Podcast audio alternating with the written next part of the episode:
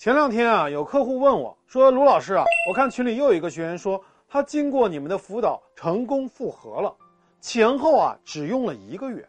那像我这种情况，一个月就能挽回回来吗？”我告诉你啊，绝大多数这么问我的人都不可能这么短的时间搞定婚姻。为什么呢？因为啊，这就说明他没有进入到战斗者的状态里面，他还是有一种奇迹性的思维。就是希望我是个魔法师，她呢是童话里边的女主角，我一句咒语，她就可以绝境逢生。现实啊，其实是非常残酷的，幻想是不能当饭吃的。那怎么才能成为一个战斗者呢？就是你得有一套方法论去解决问题。比如说，你要有一个评估问题严重性的标准。什么样的婚姻问题可以在一个月里边解决？那就是两种，一种是男人只是身体层面的背叛。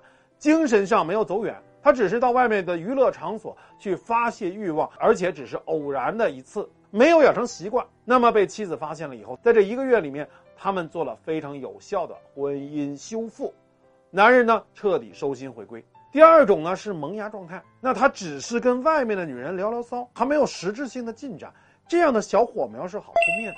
但如果这个男人已经养成了到外面放荡的生活恶习，或者已经进入到脑风期，那没有三到六个月乃至一年的时间，你根本别想让这个男人快速回归。所以，真正的战斗者是冷静的，不会把希望寄托在虚无缥缈的幻想上。是脚踏实地的接受现实的残酷，并且愿意耐心的去整理心情，了解男人的心理，找到对方的软肋，稳准狠的步步为营的出击的。那我的咨询就是情感的黄埔军校。往往很多人刚刚来找到我，都是被男人吓坏，被男人套路，被外面的女人玩的太惨了。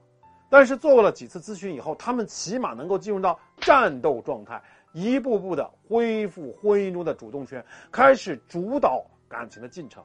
这个时候，他们最大的感受就是，尽管问题还没有得到完全的解决，但是他们这么多年来第一次感觉到扬眉吐气、直起腰活着，第一次感觉到有力量、有希望。所以说，人生无常，你没办法选择命运丢给你的是灾难还是幸福，但是我们可以成为一个驾驭命运的人。如果你想成为这样的人，关注我，给我点赞，评论区里面来找我。